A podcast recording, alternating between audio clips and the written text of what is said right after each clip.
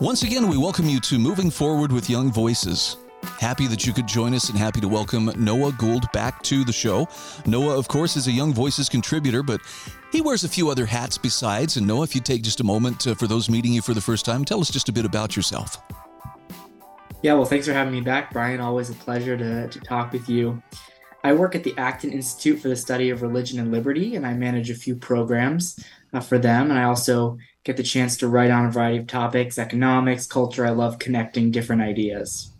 Well, I'm looking at an article that you have written for fusionaier.org. And by the way, I, I have to. I have to say, I'm really excited to see that AIER um, has, you know, another publication that, that you're contributing to here. Effective altruism's reign should end with Sam Bankman-Fried's. I, I've heard of, Sam Bankman Fried, although I've heard of him as SBF, right? That's kind of, as you, you point out, that's, that's reserved for the saints among the progressives. But um, for those who aren't aware, he started a cryptocurrency, which then turned out to be a huge bust. Maybe you, could you catch us up? What happened with him? Because he did end up facing criminal charges, and, and I'm guessing he's still in some pretty hot water. Yeah, so he ran a cryptocurrency exchange FTX. So the idea was um, you could have a wallet held by FTX where all your cryptocurrency was there, um, kind of acted like a bank of sorts for cryptocurrency. So he was one of the largest players in that space that he started, but he also had an investment firm that was quasi linked to FTX, Alameda Research and that's where really he got in hot water because the money that was spent there, he used customer funds to invest in incredibly risky operations, as well as just spend money on, you know, houses and yachts and expensive, all sorts of expensive things for him and his um, employees. So the accounting is all messed up, and he ended up in with several counts of fraud that he was convicted on. Wow. I remember too, though, hearing almost a Robin Hood like uh, portrayal of him as well. But look at the good that he's done, and there were numerous people who would point to, oh, he's he's done this uh, this kind of altruistic work here and there, and uh, that was that was more or less how I was first introduced to him. And then some of the more shadowy accusations came out, and I was like, oh. Maybe that's not all, not all it's cracked up to be. But I have to admit, until your article, I had never heard of effective altruism or the, the movement of effective altruism. Talk to me a little bit about the history of that. Yeah, so this is exactly why I wrote this article because a lot of people had heard of Sam Bankman Fried, but they hadn't heard of effective altruism. And a lot of uh, students of effective altruism right now are talking about um, how, you know, maybe he was a bad guy, but we really should revive effective altruism and continue that as a path forward. So, effective altruism is, um, you can think about it as utilitarianism applied to philanthropy. So, utilitarian philosophy basically teaches that uh, the highest good is just the maximizing pleasure for the most people and limiting pain. So, it's really just uh, this calculus is what should determine what is ethical and, or what is not ethical. So, it's not as much about you know individual actions, virtue, that kind of thing. It's really about this meta analysis of um, pleasure and pain and measuring these things. So, uh, the followers of effective altruism believed that what you should do is um, give to causes that uh, will uh, kind of do the most good for the most people. So it's really beyond just this idea of we should give to things that help people instead of hurt people. I think we can all kind of agree about that. But it really is this is the only sole good is just giving away money. So people knew him hmm. because he talked all over the place about that uh, giving philosophy. I love the example that you use too of, of what um, this effective altruism might look like in practice with a, a situation where there's a house on fire and you can either rescue the child who's in the house or the p- painting by Picasso that's in the house. And the higher use would be, well, you rescue the painting because you could sell it and then use that money to help more people, which exactly. makes sense, but in yeah. a very twisted way. This is, yeah, a real example given by a philosopher, Will MacAskill who's kind of the patron saint of this movement. He says, yeah, if you're in a building, save the Picasso because you can sell that Picasso and save even more kids. So, I mean, this is kind of the extremes that it brings us to. We can all kind of, our gut reaction, I, I think, for uh, almost everyone will be, wow, that is just uh, abhorrent to, to leave the kid in the burning building and, and save the Picasso, but that's what this leads to if you take it to ex- its extremes. Wow. And it was interesting, too, to learn that his mother, that uh, SBF's mother, is a law professor at Stanford and actually kind of defends that utilitarian approach. In fact, even to the point of saying that, well, really, you know, you shouldn't be held responsible for your actions because there are forces beyond your control at, at work here. How does that work? Yeah, so this is really interesting because you know his mom is a, a decently well-known consequentialist philosopher. So you know the only thing that matters is the outcomes of actions. And you might think oh this is just an ivory tower thing. It really doesn't matter. This is the things we tend to hear and they seem unhinged and we just ignore them right? The theory the, the higher philosophy. But this is an example of why i really think we can't ignore um, the theory. Yeah i i i mean in there you point out you know if you follow that to its logical conclusion, then then pretty much you know the guy who comes and sticks me up at knife point because he needs mo- his needs surgery or needs money for his mother's surgery, well you know technically he's doing a good thing. Oh, but he's robbing me in the process. Yeah, but it's for a good reason. I mean, it seems like that could be that could be twisted in, in a lot of ways that are advantageous to whomever is doing the taking and the distributing, but not so much to the person from whom they've taken. Exactly. Yes. So the person who's getting the money and distributing it, they really are, or they become in this philosophy, kind of the standard, the person who gets to call the shots. And that's what we saw with Sam Bankman Fried. So what is what is his future looking like? I mean, I'm not trying to suggest that, boy, well, if you have enough money, you can get all the justice you can afford, but he seems pretty well positioned that uh, he would have he would probably have as many advantages as a person could have, you know, facing these fraud charges. Is, is he likely to, you know, get a slap on the wrist if, if that? I actually think that he will face justice for this. Um, oh. He has significant means, but a lot of that was, of course, in cryptocurrency, which is now uh, frozen, and uh, he doesn't seem to have access to a lot of his accounts. Um, wasn't really his own money he was spending in the end. Uh, most of the value and um, the kind of billionaire status that he had was in the value of FTX, which has collapsed. Um, so I can I see that the feds will probably try to claw back some of the money that his parents received, so it will even affect them. And I think he will be facing uh, jail time. He will likely appeal um, what he um, where he was convicted, uh, but I, I don't see it going any other way. It seems like all of his employees have come out and said he was he was pushing us to commit fraud, and we thought maybe we could move fast and break things and still make money, but that's what was happening at the end of the day. So I often hear people say, look, intentions don't matter as much as, you know, actual results. How does that work in a situation like this? Because it sounds like the effective altruism is, more or less results oriented, but but still it, it doesn't quite pass the sniff test. Exactly. Yeah. So they would say that really what matters is the outcomes. And as far as Sam Bankman Fried, I don't think we'll ever know whether he had good intentions, whether he really, in, in his heart of hearts, held to this idea of effective altruism, or whether he was just using it as a tool uh, to gain power and clout. But I think the underlying philosophy does require that we just look at outcomes. And that becomes flawed for a lot of reasons. Um, one is, you know, we in our compassion, in our philanthropy. You know, philanthropy, the word comes from love of man, which we often don't think of, and we think about just all the ch- the giving that flies around. But that's that's the core of it. We really need to have some sort of relationship. Uh, and that does matter what intentions we have towards that person, whether we actually care for that person. Uh, I think if you if you're walking up to someone on the street and trying to help them, um, you really uh, need to care for them, and they will know whether you don't. And so I think that matters at the end.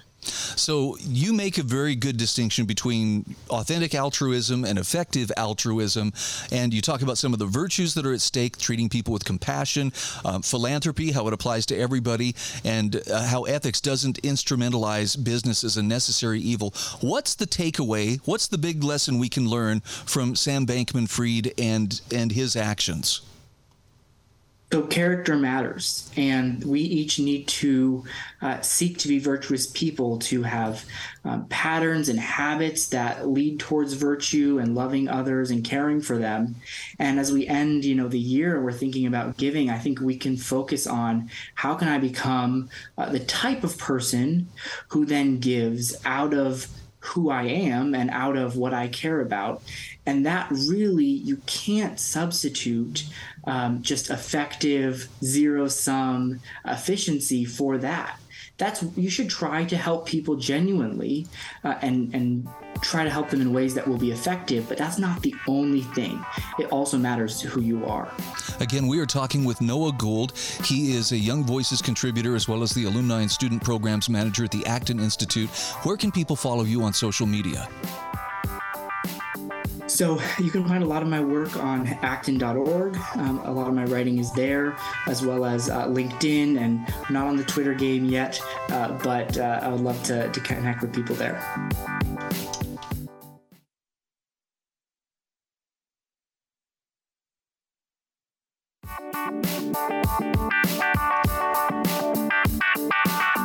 Welcome back to Moving Forward with Young Voices. Happy to welcome Peter Clark back to the program. He is a Young Voices contributor and he wears some other hats as well. And Peter, maybe take a moment and tell us a little bit about what you do. Well, I'm a Young Voices contributor, but I like to think of myself more in the vein of being kind of like a consumer choice Clark Kent. You know, like I'm, I work a corporate job by day. I'm doing research and writing articles by night. So, a bit of a alter ego, so to speak. Well, and I'm, I'm loving the piece that I'm reading of yours in uh, AIER.org, the American Institute for Economic Research. Wonderful, wonderful organization. And this one, grabbed my attention because uh, I don't play video games myself, but I have kids who love to play the video games. And uh, your article's about how Epic Games is suing Google Play over what they say are anti competitive uh, practices.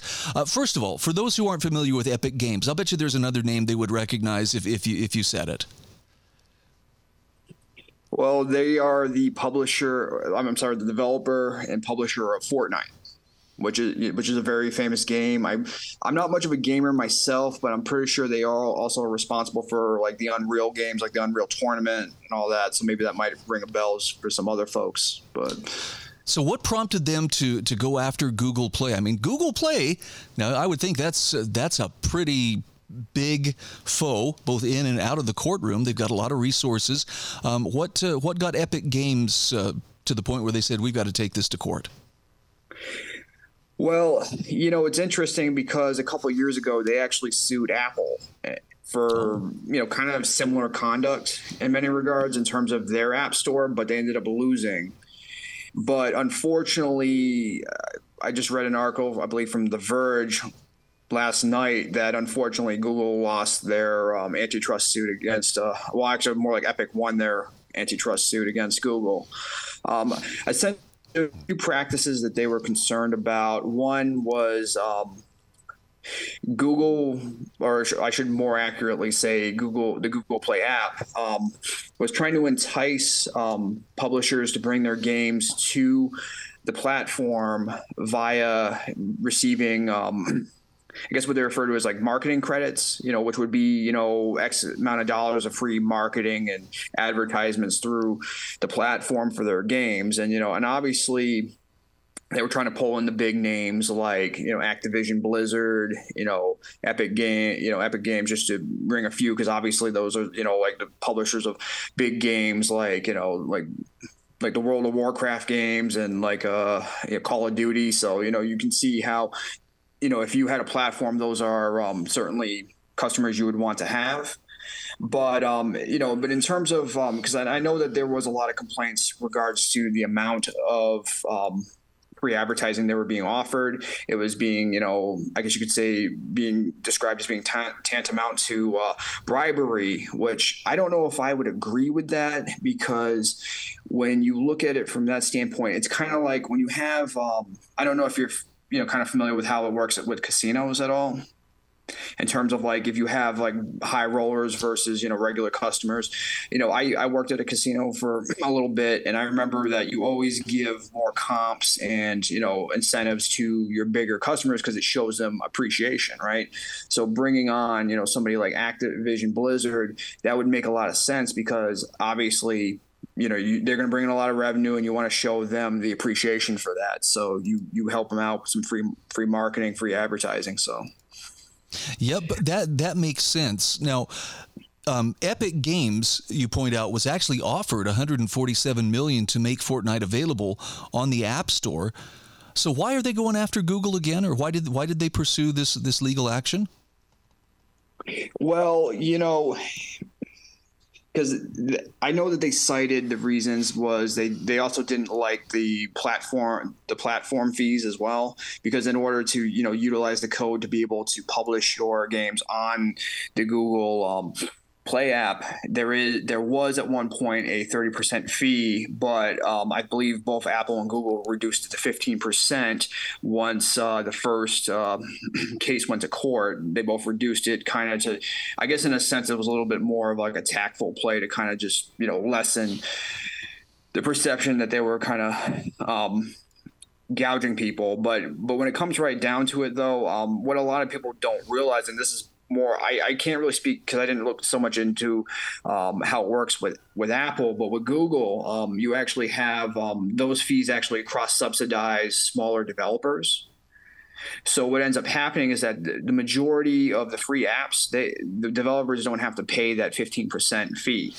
Uh, and what ends up happening is is that when you um, you know, if this, you know, what could what by one byproduct of this case could be is that Google will now have to charge a fee to all developers. Which again, you see the anti that the irony is they're claiming that you know Google is being anti-competitive, but in actuality, it seems like uh, Epic might be trying to squash some competition from you know free developers, right? They're, they're offering free games, free apps to take away from you know games like Fortnite.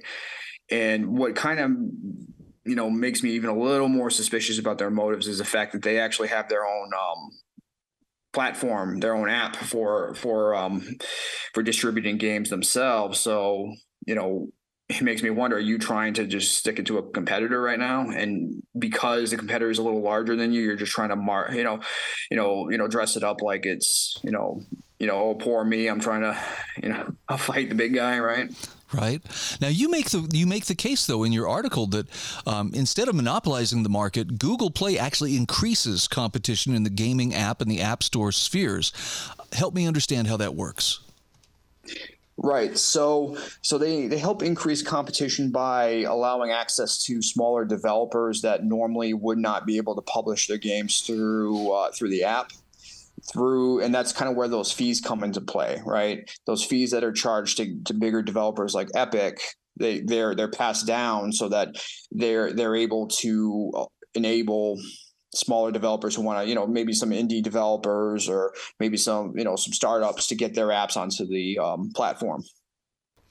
Okay so let's uh, let's talk about um, if if this, uh, as you mentioned, if it sounds like if Epic has won their suit, is this going to change the way that Google does business with Google Play, or is this only going to affect their situation as it relates to Google Play? Well, I think I think what what what there's one there's a couple of things that could happen. I mean, Google could just you know lie down and kind of just take because I mean this was in a district court in Northern California, so they very well could they might take it up to the Supreme Court. I can't you know really tell you for sure what they're going to do, but um, you know hopefully. I, I kind of hope they fight it because I don't think that, especially when their case was so similar to, to that of Apple, I don't think they really should have lost that one. Okay.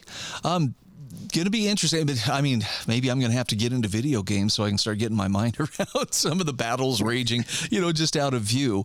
Um, you you say that Epic most likely is not trying to correct an actual wrong here, but simply you know rent seeking. Um, are they possibly playing this for the notoriety or the exposure such a case would give them? You know, I I can't necessarily uh, you know ascertain whether it's that or if they just want to reduce competition. But um, but I mean, yeah, you know, you, you, it, it does give you some notoriety, and if, you know, if you have a new game coming out or a new version of Fortnite, it definitely will give you some publicity for sure.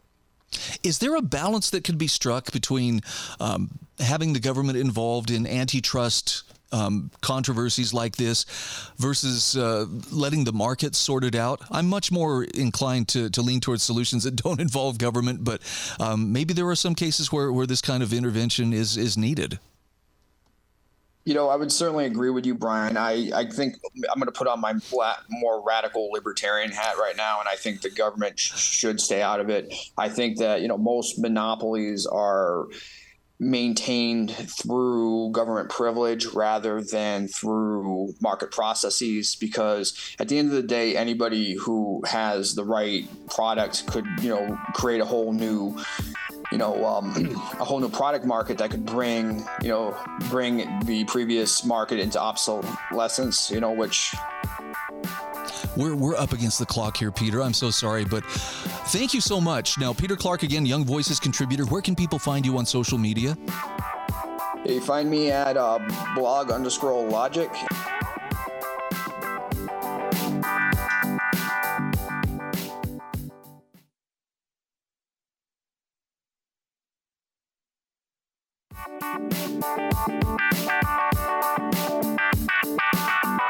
Welcome back to Moving Forward with Young Voices. Hey, we're happy to welcome Elizabeth Grace Matthew back to the program. She is a Young Voices contributor. And um, Liz, you've been on here a number of times, but for folks who are meeting you for the first time, take a moment and tell us about yourself. Sure. Thank you so much. And thank you for having me back. Um, I am a writer, I'm a regular opinion contributor at The Hill. I'm also currently um, a visiting fellow with Independent Women's Forum, as well as a Young Voices contributor. I write about books, culture, politics, religion, um, and I spent about a decade in higher education before moving to writing full time about a year and a half ago. All right. And speaking of culture, I'm looking at one of your articles here on the rise of the anti marriage right. And, uh, you know, it, it, used to be, as you point out here, that most critics of the institution of marriage could be found on the left, but uh, the new critics on the right are taking, in some cases, an even harder stand. Talk to me a little bit about uh, when, when, we talk about anti marriage, what exactly are, are, we, are they saying that the institution itself really shouldn't even exist? So there's different perspectives on each of these sides, right and left broadly, of course, is a bit of an oversimplification. But historically speaking, many of the critiques of marriage came out of feminism, right? They were saying that women were treated as property, that marriage created more work for women, that it was a way of men having dominion over their wives, whether economically, sexually, otherwise. And of course, going even further back historically, marriage was often the only viable way that a woman could live a middle class or comfortable life, right? There was a time when women could not own, earn their own money. And so that sort of um, understanding of marriage undergirded a lot of the feminist zeitgeist of the 60s and later. And so that critique of marriage is alive and well on the left, despite the fact that liberals are increasingly likely and far more likely to be married. Right. So that's sort of interesting irony there. On the right, the critique is a little bit different. It is less about what's good for women and more about, and almost exclusively about, what's good for men. And so, one of the things that has been um, discussed a lot on the sort of fringe of the online right, I wouldn't say this is the right broadly. I would say it's that sort of hyper online um, influencer fringe, is that the idea of a companion or an egalitarian marriage in which women and men are equal partners, in which women often have professions and um, do not remain at home as, as housekeepers or stay at home mothers, has disserved men, and that sexual monogamy is unnatural to men, and that men should not submit to the norms of the types of marriages that we now consider normative in a sort of um, post 1960s, really in some ways post 1860s, you know, world. Wow. I you know, I've heard and I don't know if this is any relation to the whole men going their own way movement, but that sounds kind of like they just well, you know, marriage is the deck is stacked against me, so I'm just going to go my own way. You know, they're they're going to be, you know, involuntarily celibate or whatever for their lives. I've heard those kind of rumblings, but this sounds uh, this sounds a little bit different than than, than what I would have expected. Um, what what's uh, can I ask? Who are the voices that, that have been promoting this, or where where did this originate? Sure. So a lot of it is in exactly those online spaces you're talking about. There's a lot of that incel community that's you know been talking about things like this for a while the two most current people who are putting a lot of this out there as influencers are Andrew Tate, right, the former um, kickboxer who's got that sort of huge following among teenage and 20 something young men. And then Pearl Davis, who's an anti feminist YouTuber who herself is, of course, a woman. And so kind of sidesteps some of the criticism that is directed at Tate by virtue of the fact that it's hard to say she's anti women when she is a woman. Um, you know, and and these two are saying very similar things to what I just articulated about marriage being unnatural for men, being um, too much of a benefit and to women and too little of one to men. And in concert with that, there is sort of what you brought up there, this idea that the deck is stacked against men being able to get married in many cases. Louise Perry's book, The Case Against the Sexual Revolution, which is in no way um, promoting an anti-marriage idea; it's promoting a pro-marriage idea. Um, she is a you know feminist who I'd say is you know centrist or or whatnot, but she talks a lot about how the deck is indeed stacked against men, be in in one sense, and women, frankly, but in the sense that we have a winner-take-all system in the sexual marketplace where the men who are successful have their pick of women, right, and men who are not because women are able to make a life on their own now in a way that 75 years ago they weren't able to do. And so they would almost have to marry somebody. Now that they don't have to marry somebody, they're increasingly likely not to get married if getting married would mean marrying a man who is not their economic equal or mm-hmm. educational equal. And so you're now in a situation where it is more difficult for working class men in particular to attract life partners. Interesting. Now, I I would say if somebody were to say, well, you know, once a guy does get married, and, and I've, I've seen this in a handful of cases, um, if a woman decides to divorce her husband, she can initiate the proceedings, and you know, family courts sometimes, to me, I think take a pretty lopsided approach. The man is seen as a wallet essentially, and you know, it, it doesn't seem like he's treated nearly as sympathetically as as his wife or former wife, and, and children are going to be treated, and, and maybe that's that's a necessary thing. But um, what you're talking about is swearing off marriage in the first place, not not uh, you know don't don't risk getting divorced and losing half of everything you own. It's more like it really has nothing to to offer you. Um, that what is that doing to marriage rates? Are we seeing those rates plummet? Yeah.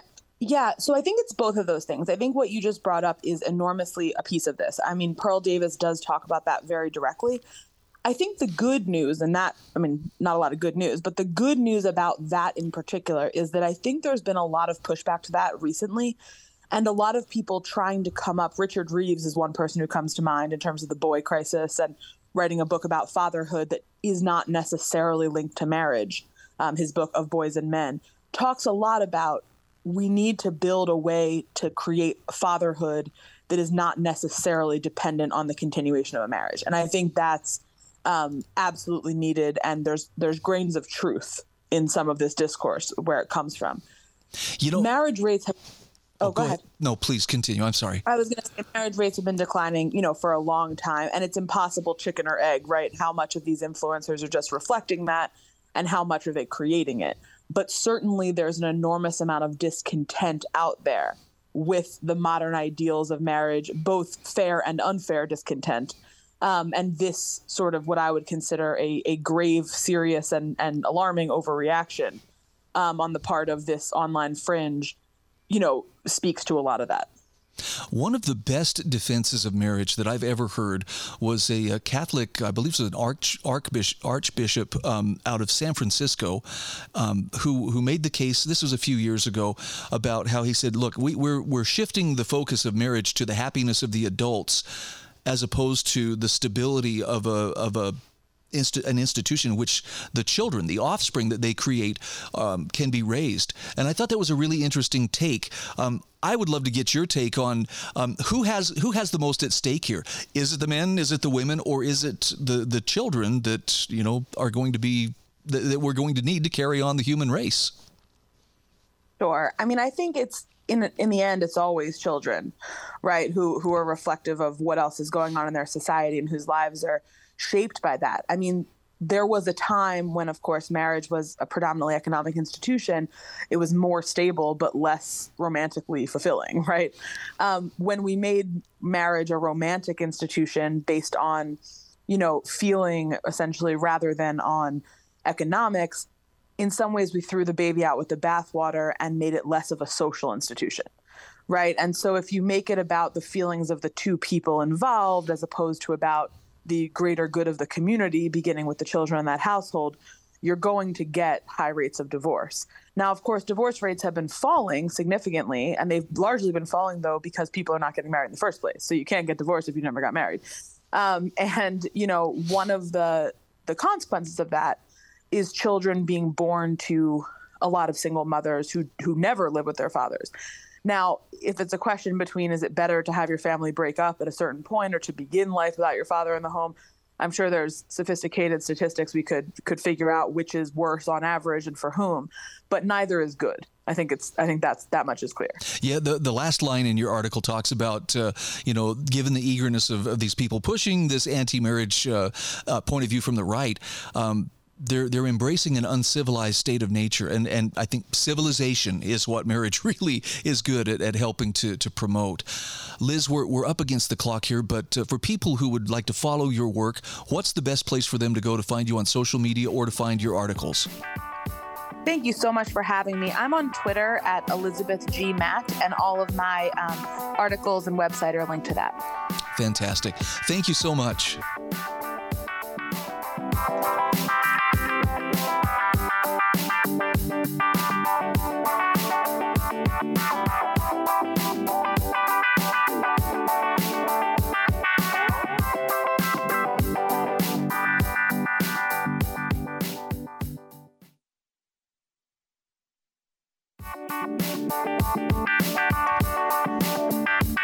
Welcome back to Moving Forward with Young Voices. This is our fourth and final segment, and we are happy to welcome Neetu Arnold back to the show. Uh, Neetu, it's uh, good to talk to you again. For those meeting you for the first time, could you just take a moment and tell us about yourself? It's a pleasure to be here. Uh, I'm a research fellow at the National Association of Scholars, where I focus on higher education issues. And that's actually why I had some fun writing this article uh, really looking at the role education schools play uh, in in these sort of race conscious programs. You know, I I wrote an article about how an Illinois high school offered Black and Hispanic students uh, the option to take racially segregated classes. And the idea was so that underperforming minority students would have, quote, an opportunity to get specialized instruction in core courses. And so um, I and my article kind of takes it a step further, where I look at how education schools are really um, shaping the ideas that would inform administrators and teachers to even, you know, kind of adopt something that a lot of us might think is a little bit backwards. Yeah, the, the headline really grabbed me. Is racial segregation coming back to America's schools? I was like, ooh, but it's it's a fair question because there are um, I mean, look, there are some schools that will hold separate graduations for black students versus other students. Talk to me about who was behind this idea. Um, I'm just I'm just curious uh, who was who, who suggested this to these Chicago schools in the first place. I mean, I'm not sure who specifically informed the Chicago schools to adopt this pro. Well, actually, Evanston Township High School. That uh, I don't know who exactly informed them to make that decision, but the idea was that uh, school administrators thought that this would help. Uh, uh improve the uh, racial achievement gaps between Black and Hispanic students versus Asian and white students.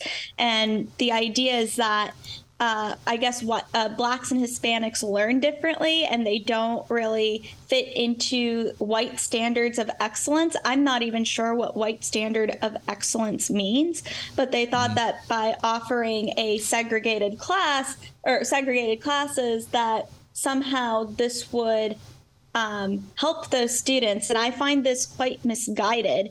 Uh, I think we should be trying to help all students who are struggling. We should be trying to um, help them based on where they are, their their ability, their aptitude, and so I really look at how education schools they they've really actually academia in general has really been behind this for a long time.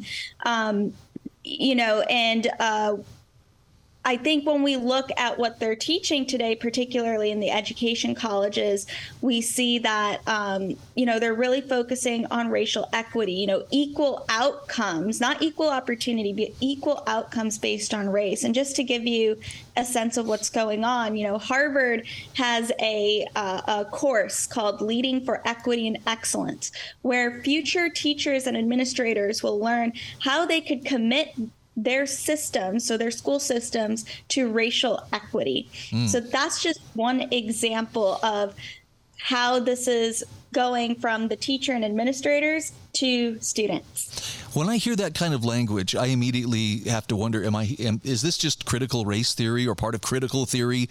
Um, you know, from from a different angle. Is this related to critical race theory, for instance? Actually, yes, and uh, you know the kind of initiative that Evanston Township High School took. It's part of a larger group of programs called affinity groups. They per, affinity groups purposefully uh, separate students based on a shared identity category like race, sex, sexual orientation. Uh, what made Evanston's um, situation unique was that instead of applying to programs that are already voluntary based, like uh, an extracurricular program or even graduation, like who, who gets to sit where, mm-hmm. uh, in this case, it was based more on a core class. And so academia has had a long history in engaging with these ideas. Uh, you'll often see followers of critical race theory um, subscribing to affinity groups. So yeah, it, it def- it's definitely connected to that. Wow. Well, it seems like they're they're coming full circle. You know, we're we're trying our hardest to solve problems of racial disparity and you know racism and attitudes. So how do we do that? Well, we separate into different groups that are based on race. Wait a minute, that seems like the problem they were trying to solve in the first place. Well, yeah, and I think the reason they go after race is because they view racial disparities as the problem. And so, well, how are you going to fix racial disparities? You're going to fix it through more race based policies. And again, I think that's completely misguided. Uh, I'd like to actually point you to how uh, we can actually address uh, the fact that there are underperforming students and we can help them. And I think the best way to do that is to separate students by ability. That's one way to do it, targeted instruction. Uh, I think a great example that we've seen in real life is how a rural Alabama school was able to increase their students' math scores during the pandemic. And just to place this in context, uh, so many schools across the country were seeing decreases in their reading and math scores. And yet somehow this rural Alabama school was able to do it because they they uh, they took their students test scores they they looked at the data and they set and they used that information to determine how they're going to shape their instruction and how they're going to turn students weaknesses into strengths this did not require any racial discrimination. And they and they saw positive results. So i think we should be seeing more of those kinds of strategies rather than uh, racially segregated classrooms. That's really encouraging to hear about this school in or these uh, schools in Alabama. Um, my wife is a math teacher, and and what you're describing sounds a lot like how she and her colleagues try to uh, address the, those who are lagging behind. You know, I've never once heard her say, "Well, if we just you know could get the students that are this shade, you know, into this class," but it always comes down it's their ability. Some some students have the ability and don't need the extra help. Others you know need to to have that that targeted instruction or tutoring to, to get them caught up or to get them to where they're they're competent in in those particular math skills. Are are there any other um, districts or locales throughout the country that, that are likewise looking at this and, and maybe even considering it? Have you heard any rumblings of such? Uh, are they considering what Alabama did, or what? I'm sorry, as as in uh, adopting this uh, this Illinois school-based approach, where you know separating the students based based on race. I haven't seen that quite yet. Uh, it's actually interesting because even those who are equity components or, or equity proponent, uh, they, they support equity initiatives. Um, they've actually said that uh, the sort of uh, racially segregated strategy may backfire. I saw this at, uh, I think it was a racial equity center at the University of Southern California. And they were saying that actually schools should not be doing this. So I think it'll, sure, it'll be interesting to see how other schools view the media coverage the the public I, I think a lot of the public has not taken very kindly to the story you know you hear about racial segregation and you know certain opportunities are there only for some students and not all. And the fact that this even happened at a public school is um, is quite shocking. So I, I think what we will see are more race conscious initiatives race conscious programs. But in terms of a, a more racially segregated classrooms um, I haven't seen anything other than what I what we saw in Illinois so far. We've got about a minute left, um, Neetu. Could I ask, when we say race conscious, are the, can you give me an example of what race conscious policies or practices might look like? I'm trying to conjure up what that might mean, and I, am drawing a blank. Yeah, so I think uh, I'm I'm going to take this to the affirmative action initiatives as an example. Um, which has more to do with colleges and how they were um, they were determining who they admitted into their universities based on race. You know, they might have programs or initiatives where they're very much targeting attention towards specific racial groups with the idea of quote helping them giving them more opportunities even though frankly i'm i'm not sure how that is allowed under the law given that um, you know we, you, you still have to discriminate you still have to make those choices and I, I don't think the law really makes a distinction between uh, malicious discrimination and beneficial discrimination. So that's that's maybe one way to view it. Yeah, that I don't want to be the one in charge of having to determine the difference between those. Again, we are talking with Neetu Arnold. Uh, she is a Young Voices contributor. And Neetu, for people who wish to uh, follow you on social media, what's the best place for them to find you? You can follow me on X, not Twitter, X at N E E T U underscore Arnold. Thank you so much. Great to visit with you again. Thank you.